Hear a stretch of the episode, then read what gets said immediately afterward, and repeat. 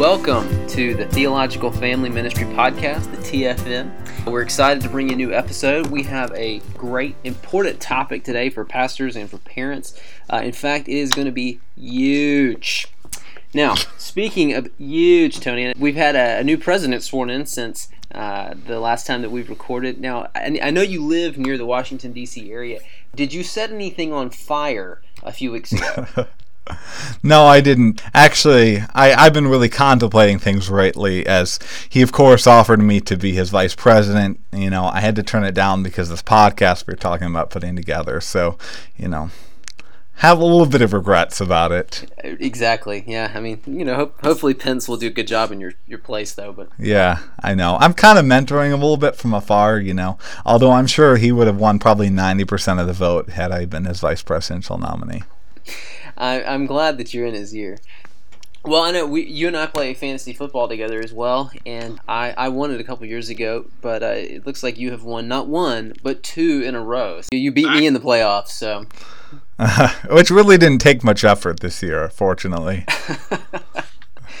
yeah, I couldn't uh, couldn't pull it off, but oh well. And this will be coming to you right before the Super Bowl, and uh, so I'm happy to see. I'm, I'm, not a huge NFL Falcons fan, but uh, I am happy that the Falcons are in there. Uh, I thought they were going to choke, but well, hopefully they'll be able to take it to Brady and Belichick. Now, you say you're not a huge NFL fan, but didn't you get a second mortgage in your house betting on the Falcons to win? well, we won't talk about that. No, I'm not a gambling man. But um, but really, I do want to say, anyone listening here who's a Patriots fan, just turn off because you really need to get your life together right before you listen to our podcast. You need to repent.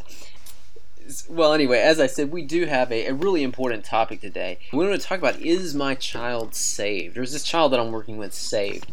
Now, a few years ago, Lifeway Research released some statistics that baptism rates within the Southern Baptist Convention were down in every age group but one. Now, this one age group actually saw a 96% increase from 1974 to 2007. Do you know which one it was? I would guess the 97 to 102 year old age bracket. Uh, you know, they didn't have stats that I saw on that one. It was actually, though, those who are five and under. Now, yes. The leaders, leaders in the SBC saw that that was a problem. One, because baptisms were down. That you know, we're assuming that means less people were coming to Christ through the ministry of Southern Baptist churches. But number two, they saw that we're baptizing more and more children who weren't all that far beyond wearing diapers. So we were talking, you know, why this problem, and to kind of springboard us into the, the discussion, I want to read you something from Alvin Reid He's a professor of evangelism and student ministry at Southeastern Baptist Theological Seminary. He's, he thinks that well meaning parents so want their children to follow Jesus that pastors have been pressured and have not taught well biblical conversion and discipleship. Now, there's a lot to this issue, but I think he does hit on a really, really important topic and a really important answer in, in figuring out what's going on here. So, Tony, what does it mean to be a Christian? Or, or to use other language from the Bible to describe this. What does it mean to be saved or converted, like uh, Professor Reid said? It probably obviously means, you know, eating fried chicken, driving a pickup truck, you know, having a bumper sticker that says Jesus is my homeboy. You think that's a good definition? Unfortunately, though, in the culture we live in, it, you know, the cultural Christianity plays in. It does, yeah. But in truth, I think I had listed several definitions of what a Christian truly is, what it really means to be a Christian. I think it means to be a citizen and son in the kingdom of King Jesus. It means to be part of Christ's church, not just a local church, but God's greater church throughout the world. It means to be saved from the punishment that we deserve, and we all do deserve a punishment. In fact, I don't think there is a concept of someone who's truly saved that doesn't understand we deserve punishment. It means being adopted. That's another biblical term. Being adopted into God's family, being justified, made, being made right before God, being regenerate, being born again. One Bible verse that I think is really helpful and important in this is John 3 3, and I think it kind of captures a lot of this. Jesus answered him, Truly, truly, I say to you, unless one is born again, he cannot see the kingdom of God. And some translations of that actually would say, unless one is born from above. Either way, I think the point is unless someone's given a new birth, a new life really in Christ, regenerate life, justified life, adopted life, saved life, then they're not truly in God's kingdom. Yeah, I mean, the Bible talks about being converted, being saved, being a Christian in a lot of different ways. So it's not just one thing. And, and not that everyone has to be able to articulate all that to actually be a Christian, but we do want to understand what is involved, that it's more than simply saying a prayer, for example. Now, you hit on this about understanding the, uh, our sin, but how important is that? Understanding and even feeling the weight of sin in becoming converted. And how can parents or churches, how, how might they be harming kids by kind of going light on the reality of sin? The bad news really always has to come before the good news. You know, I like to say that a lot of times in evangelism, and really in any time we talk about the gospel, that Jesus, the message of Jesus is good news only because it's a response to the bad reality. The bad reality that is our sin is feeling the weight and understanding who we are, re- realizing that we are deserving of God's judgment and punishment upon our sin. Otherwise, it's not really that good of news. If we're basically good and we're just good chaps, it's not that great of news at all. You know, and I think if they can't understand, if children can't understand the severity of their sin, they can't truly grasp the atonement. You know, when we talk about the message of the cross, it's something just tacked on if people don't truly understand the severity of their sin. And so I would say that somebody who doesn't get that doesn't really know the basic core of salvation, which is the atonement of Jesus. They can't think then they are basically good and a little bad. And I think oftentimes that's the case. I think unfortunately churches like to basically treat children as basically good but a little bit of bad. But instead, I think for a child to truly be saved, they need to understand the dim truth that they are rebels before God or and, or else Jesus I think will just kind of be tacked on to their good works. Going light on sin uh, has so much danger with even a child. I mean, of course, we don't berate them, but going light on sin will ultimately put their assurance in their good works, not in Christ. Yeah, I mean, Jesus said that uh, he didn't come, or the, you know, the, the sick are the ones who need a, a, doctor to come. It's not those who are healthy. But in reality, all of us are sick. Just some of us think that we're healthy. Patriots fans are very sick. That's true. That's true. I think for children too, because their sinfulness can only be expressed in so many ways, it's often easy to view them as maybe better. I mean, they're not out pushing drugs or um, yeah. you know fighting in the streets and that kind of thing, and so we just only have a sample of it. And so to to really come to grips with okay, the the sin that's in this child's heart is really really bad, even though we don't see it work itself out in all the ways, and we're thankful for that. But all of us come in as rebels against God. Absolutely. Well, now since you've hit on this, that some children don't understand this, and there's even adults who don't understand this as well. But can children be saved? I mean, can they be converted? Do you have to be a certain age before you can understand this and, and believe the gospel? No, you can, of course, be saved. Any person can be saved so long as they understand the gospel. And now I know that there's going to be some debate on what that even really means, understanding the gospel. I think either way, there has to be some understanding of the core truths of what the gospel message are. That kids can sometimes understand the gospel, sometimes before they can even fully express it. And you know, I think sometimes the truth is God is working in kids' head beyond what we can possibly understand. It's extremely hard to tell then for those reasons with young children. It's extremely hard to see for certain whether a child is as a great understanding and clear articulation of the faith when they can't articulate it to you. Exactly. That's the thing. I mean, given the the way that they can and can't express their sin, yet, they're not typically going to have dramatic conversion experiences, and so it's not as as easy to always tell.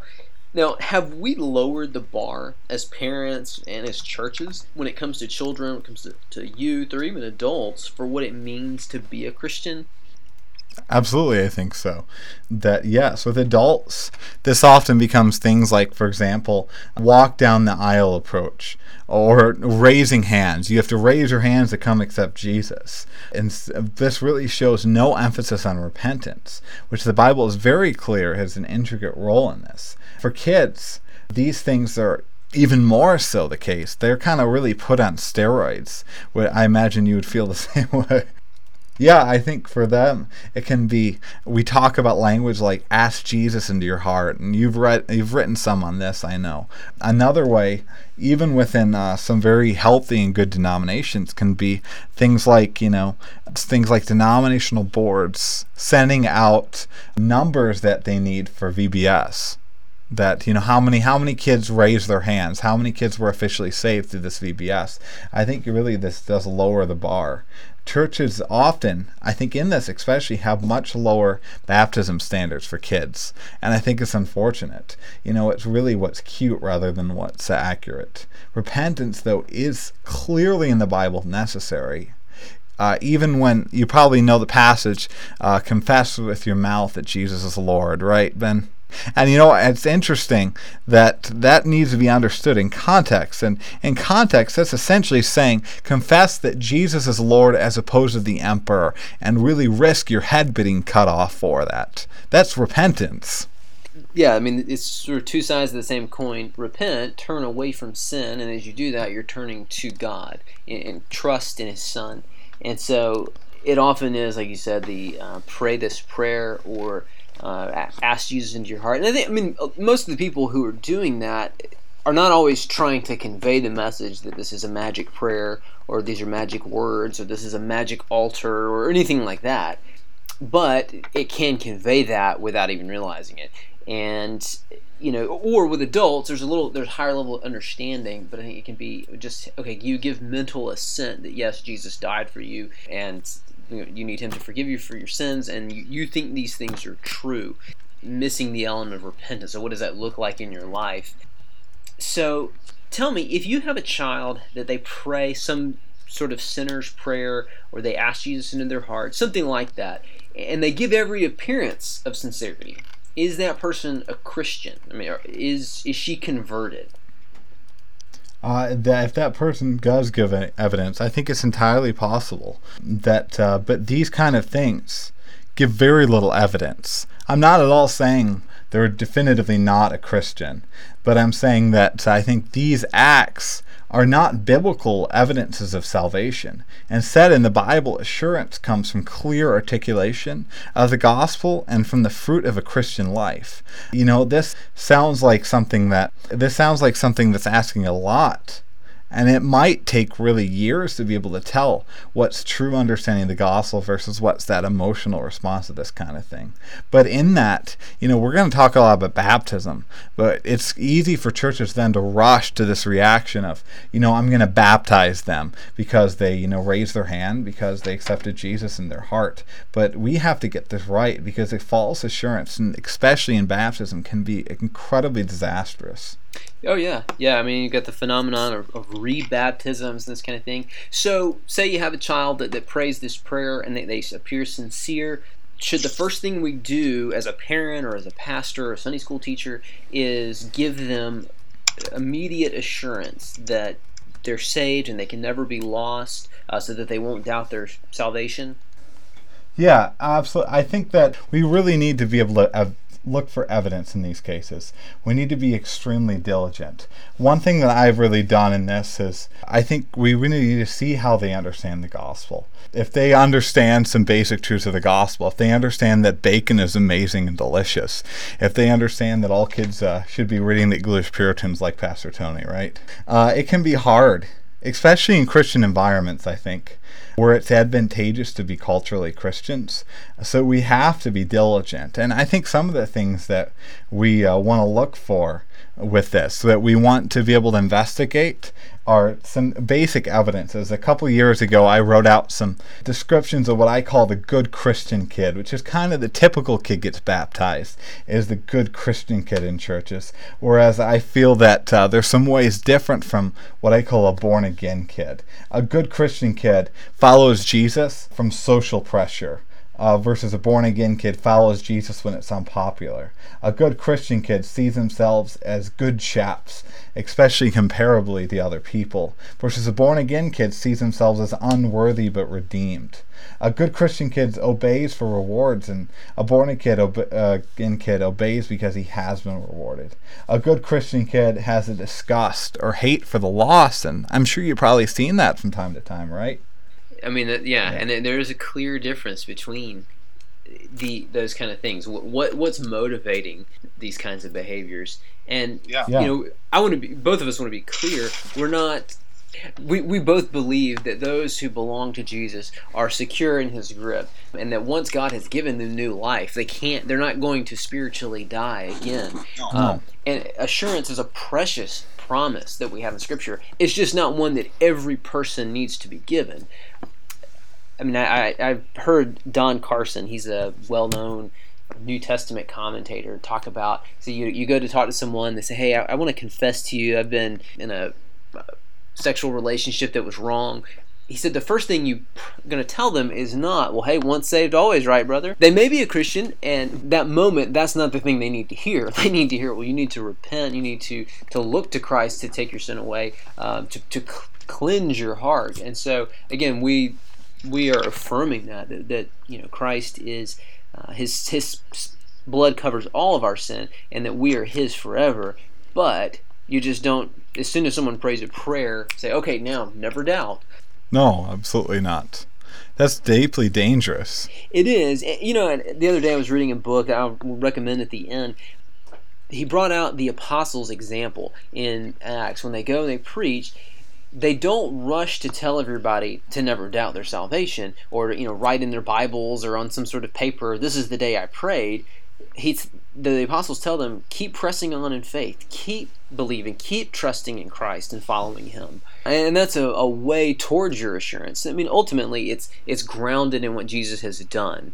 But yes. the bible gives us other things like are we loving him and we are we loving others as as other assurances for us that we are walking in the light, that we do belong to Him, and not just that we prayed a certain prayer on a certain day and that we've been baptized.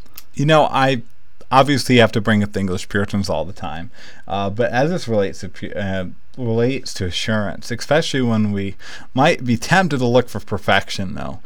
I think it's really important to investigate some words, some helpful words in the past, even. I really love what Richard Sibbes says about Christian assurance, about how we can really know if we're in the faith. And, you know, he talks a lot about, describes Christians that are struggling as bruised reeds. And he says, essentially that only those who struggle with their salvation are those who are truly saved. Only those who are striving to follow God enough that they say, "Hey, maybe uh, that maybe I'm not." Got it all together. Maybe I'm not really following the Lord. Only those are those who truly have an understanding and grip on the gospel. And, you know, he shows that that in of itself, that struggle within, that struggle uh, with your sin is the greatest evidence of faith in Christ that we can have of anything. So when your child is, is saying, you know, dad, mom and dad, I don't know if I'm a Christian. In some ways, that might be the greatest evidence that your child is a Christian. That's those are wise and, and comforting words. Because I mean, even adults can get in, in, places like that where there's concern. But when you have that concern for your soul, it, it is a good measure that that the Spirit's at work in your life. So it's you, you said this. It's not always easy to to tell if someone is saved initially. What kind of things might parents look for in their child? I mean, you talked about the, the good kid versus the born again kid. What are some things in the home and in, in the relationship between parents and children where parents could look and say, okay, my child's saying that they believe in Christ. Now, their life is, is supposed to match up with that. What, what, what kind of things should they look for? Yeah, I had a couple more on that vein, especially as it relates to the household. That I think often a good the good Christian kid, uh, which is I'm being kind of ironic in that term. I'm saying that they're not really Christian. You know, they're kind of just the good values and moralistic therapeutic deism we talked about before. But that good quote unquote Christian kid does a lot of good, but he does good to be seen. And mommy, daddy, look at how good I am because I cleaned my room. Whereas a born again kid, a kid who truly understands the gospel and is truly seeking to glorify the Lord, will grow into seeking the Lord in private. That will, you know, well, won't tell mommy and daddy, hey, mommy and daddy, I did 10 minutes of my prayer and devotion time today. Do I, that now I get a Snickers bar, right?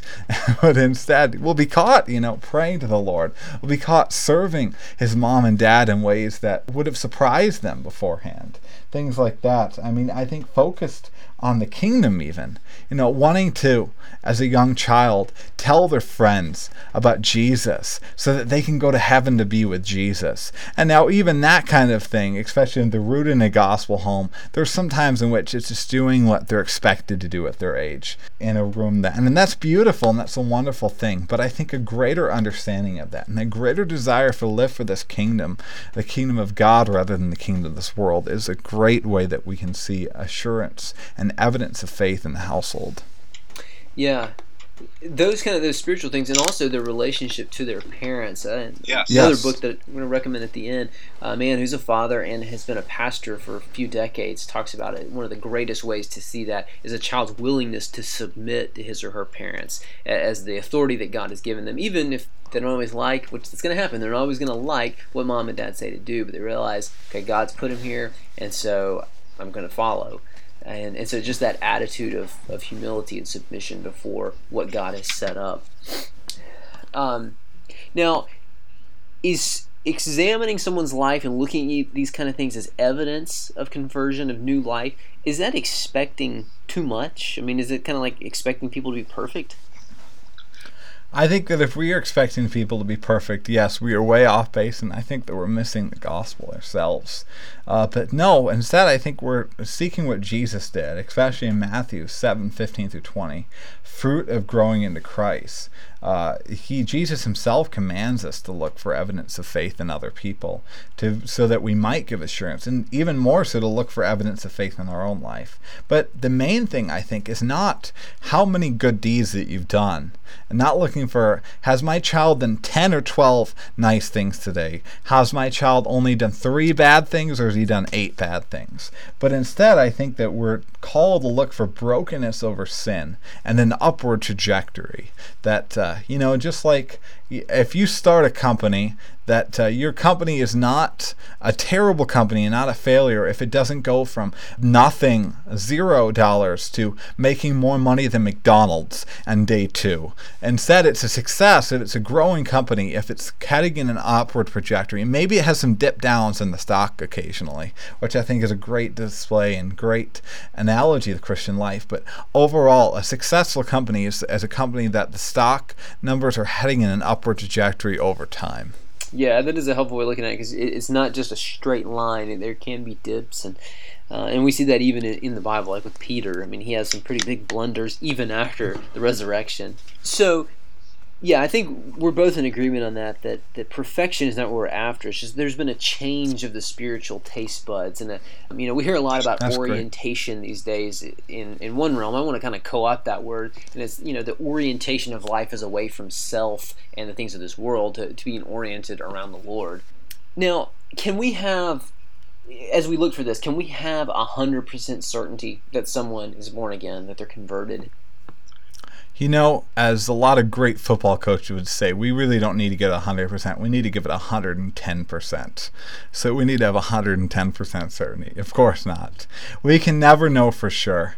The reality is, even with the most obvious adults, sometimes they can walk away when it seems the most obvious that they were in Christ. Uh, and I think one of the biggest reasons why this is people tend to fall away when they realize that they don't want to count the cost. When they when the counting the cost of, of having faith in Christ comes in surprising ways is when people follow fall away from Jesus. When they desire the approval of man. So sometimes, for example, this happens in college, even with a child, a 16, 17 year old child that's strong in the faith, but first at 19 or 20 comes to a time where it's more socially advantageous for him to reject Jesus, he's going to reject Jesus. Yeah, I mean, even Paul had a traveling companion. He was a missionary with him, Demas. So in Colossians four fourteen, he's with Paul. They're they're traveling preaching the gospel. But then by Second Timothy four ten, which is kind of the end of Paul's ministry, Demas is loving the world and abandoned Paul. So even Paul Yeah. who accepted him on his team you know, was in the end wrong about him. I mean, unless Demas repented. And so, yeah, we, we're not calling for some sort of infallible thing, but you just look for more than a formulaic prayer or even a profession of faith. We can deceive ourselves. And so, looking, giving some time for uh, evidence of faith. Now, what does this mean for when we should baptize a child, or, or, should we even be baptizing children? I mean, in in the New Testament, there's no specific instance of, uh, of a child being baptized, which that would include infants. So Presbyterians, we, we reject your lies, but uh, but there is yes. no specific mention of, of a child being baptized. So we should we baptize them? The first, I do want to bring up some basic statistics, like you brought up, kind of a statistic in our Baptist convention. Until about 1920, uh, one cannot find evidence of Baptist churches baptizing children before 13. And even then, it was extremely rare to find one baptizing before 16. And this number, this number of baptisms in Baptist churches uh, of those under 13 actually went up by more than twofold, went up two and a half times between 1977 and 1997. So, uh, once was the case, less than 100 years ago, it would have been extraordinarily rare for a Baptist church to baptize a child. Uh, whereas now, the vast majority of our baptisms are baptism of children. The further, I think, is a relevant stat and a relevant fact that everyone mentioned overtly as being baptized in the New Testament as, a, as an adult. Now, we may have children in households or households are baptized. We don't know that's the case or not. But everyone evidently mentioned as being baptized was an adult. That being said, I think that I really want to preface this by saying many of you listening probably were baptized at very young ages, maybe four, five, six, seven, at younger ages than I think me or Ben would be thoroughly in favor of. But I really want to say that a baptism is still a baptism. And even if that baptism was done at an age where we probably would think it is unwise, we think it's unwise uh, for in different extents because the chances of someone not truly being saved uh, who's baptized at that age is substantially too high for our comfort level. And that's what a lot of Christians, especially Baptist leaders, have felt in the past.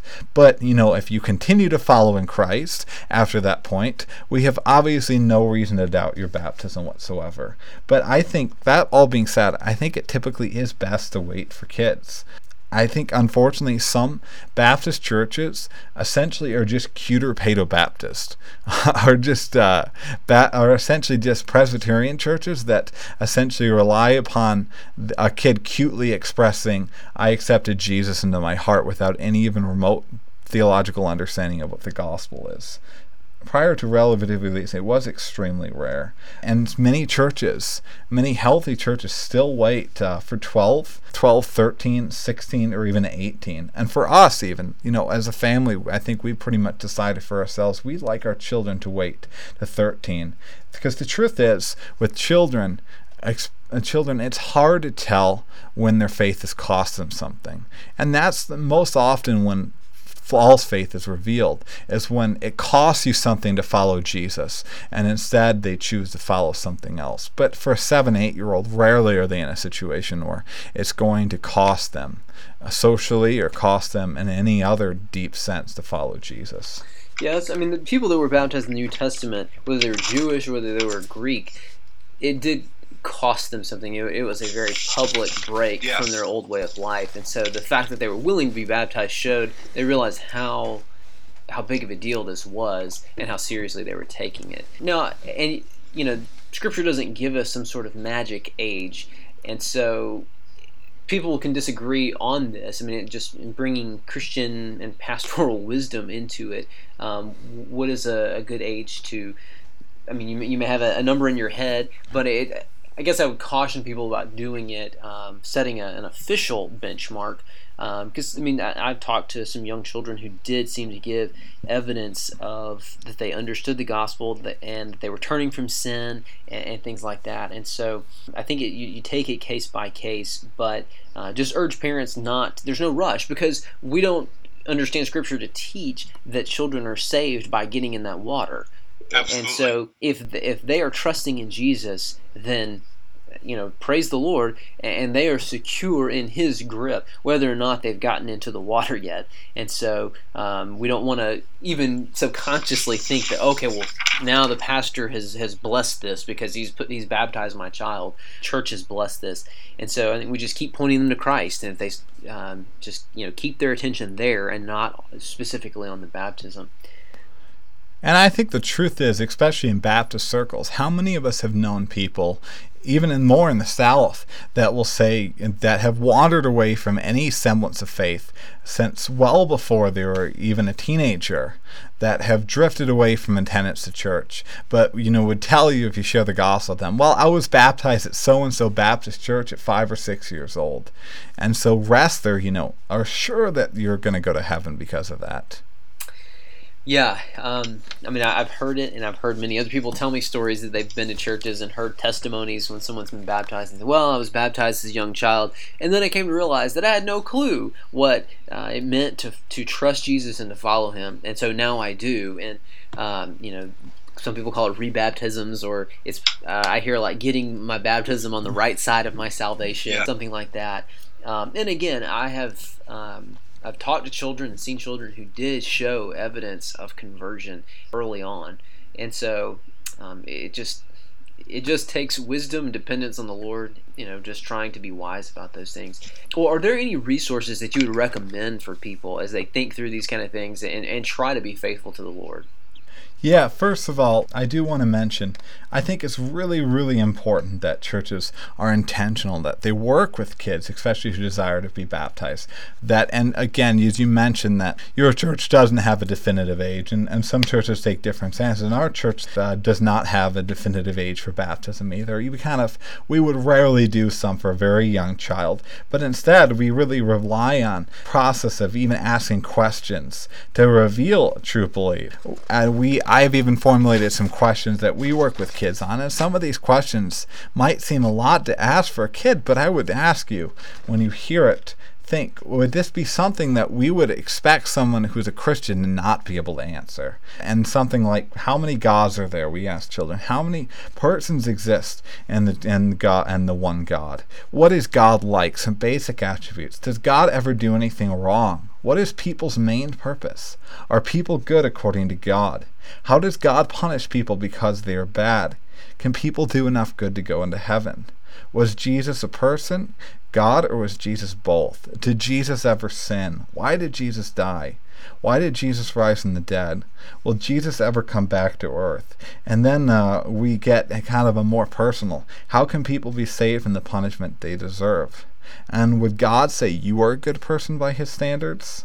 How do we see being good different from how God sees being good? We have a couple different questions like that, and even ask children how they think God is working in their lives. And some of these questions, again, might seem like hard questions to ask, but I think if we don't ha- ask these hard questions, we're going to set children up for false assurance, don't you, Ben? Absolutely, and we do the same thing here. I mean, I meet with a uh, child and the child's parents and ask similar questions to that. I'm trying to see what is it that they love, um, where is their confidence, and can they explain these things to me, or can they really only tell me I asked Jesus into my heart? And again, I, am careful not to say you are, you're not a Christian. Um, I try yes. to say, well, you tell me you're trusting Him, so you keep your eyes there. Um, and I've had situations where I said, I think we let's wait on this. Let's keep pouring into the child. Let's keep praying and being clear with them about the gospel. And there's been other cases where we, we baptize the child, but we have a little class as well that we go through, kind of basic elements of the Christian faith and of the gospel. And and so um, we just want to be careful about that, not giving assurance too quickly and not setting children up for that that kind of the rebaptism sort of thing. Because i mean i know one of the pastors here uh, that i serve with was baptized early on i think seven or eight and then as he got into puberty just really really rebelled hard and lived a life of sin and then in his 20s came to realize what a, a, mess he had made of his own life and he was bringing other people into it. And he said that you know he had talked to his mom before and said i'm struggling here mom you know with doubts. And said well honey you got baptized. Remember when you were you know a oh, boy? You know that that confused him. So okay well somebody thought i was okay. And then you know came to realize that that was not it. And so he's he's very careful in that regard as well and has a concern to, to protect kids from that But then you asked about resources, and I think there are really a lot of good resources out there. A couple I'd recommend. I know one that you're going to bring up that you recommended me. I really liked, but I'll let you have the uh, hi- highlight on that. Uh, but two, I really want to recommend our Bethlehem Baptist Church's elders have created a little booklet uh, called "Preparing Young People for Baptism," and there's actually a members guide, a mentor's guide is what they call it, for parents to work through with their kids, as well as a church leader guide. Uh, both of those I think are immensely helpful and help you kind of discuss the basics of the faith as well as what baptism means with a child. And related to that, a similar thing, uh, Sojourn Community Church in Louisville, Kentucky, released with Bethlehem Baptist Church policy paper that's called Childhood Baptism and Church Membership, a position and policy for Sojourn Community Church. It's by Scott Holman and Jared Kennedy, who's like their family guy there. It's a really excellent resource, and you can find it on Sojourn Community Church's website.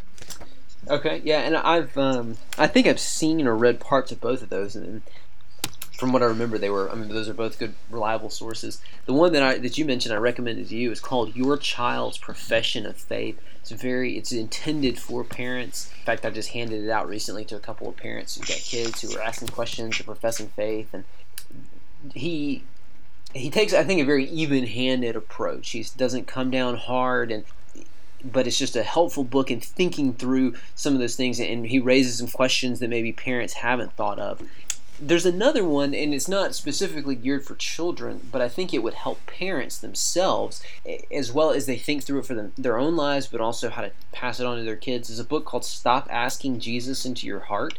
Uh, it's by J.D. Greear. Yeah, the first book is by Dennis Gundersen, if you're interested. Uh, this, yeah, but J.D. Greear, Stop Asking Jesus in Your Heart. And it's about assurance, and uh, not that he's against people praying to receive Christ or something like that. Um, I mean, the, the, title is provocative, but that our assurance rests in Jesus, not in some external act that we've done. And uh, it's really, it's a you know very uh, down to earth kind of book. It's not using, it's not like a, a seminary textbook or something like that. But I think that would be helpful as well. Well, thank you for your thoughts on this, Tony. It was good being sharpened. And if you've enjoyed this this episode, like it on iTunes or SoundCloud, download, uh, send reviews, and tell others that you think that, that might find this podcast helpful and encouraging if they're working in the church or if they're parents. So thanks for listening, and we hope to have you back soon.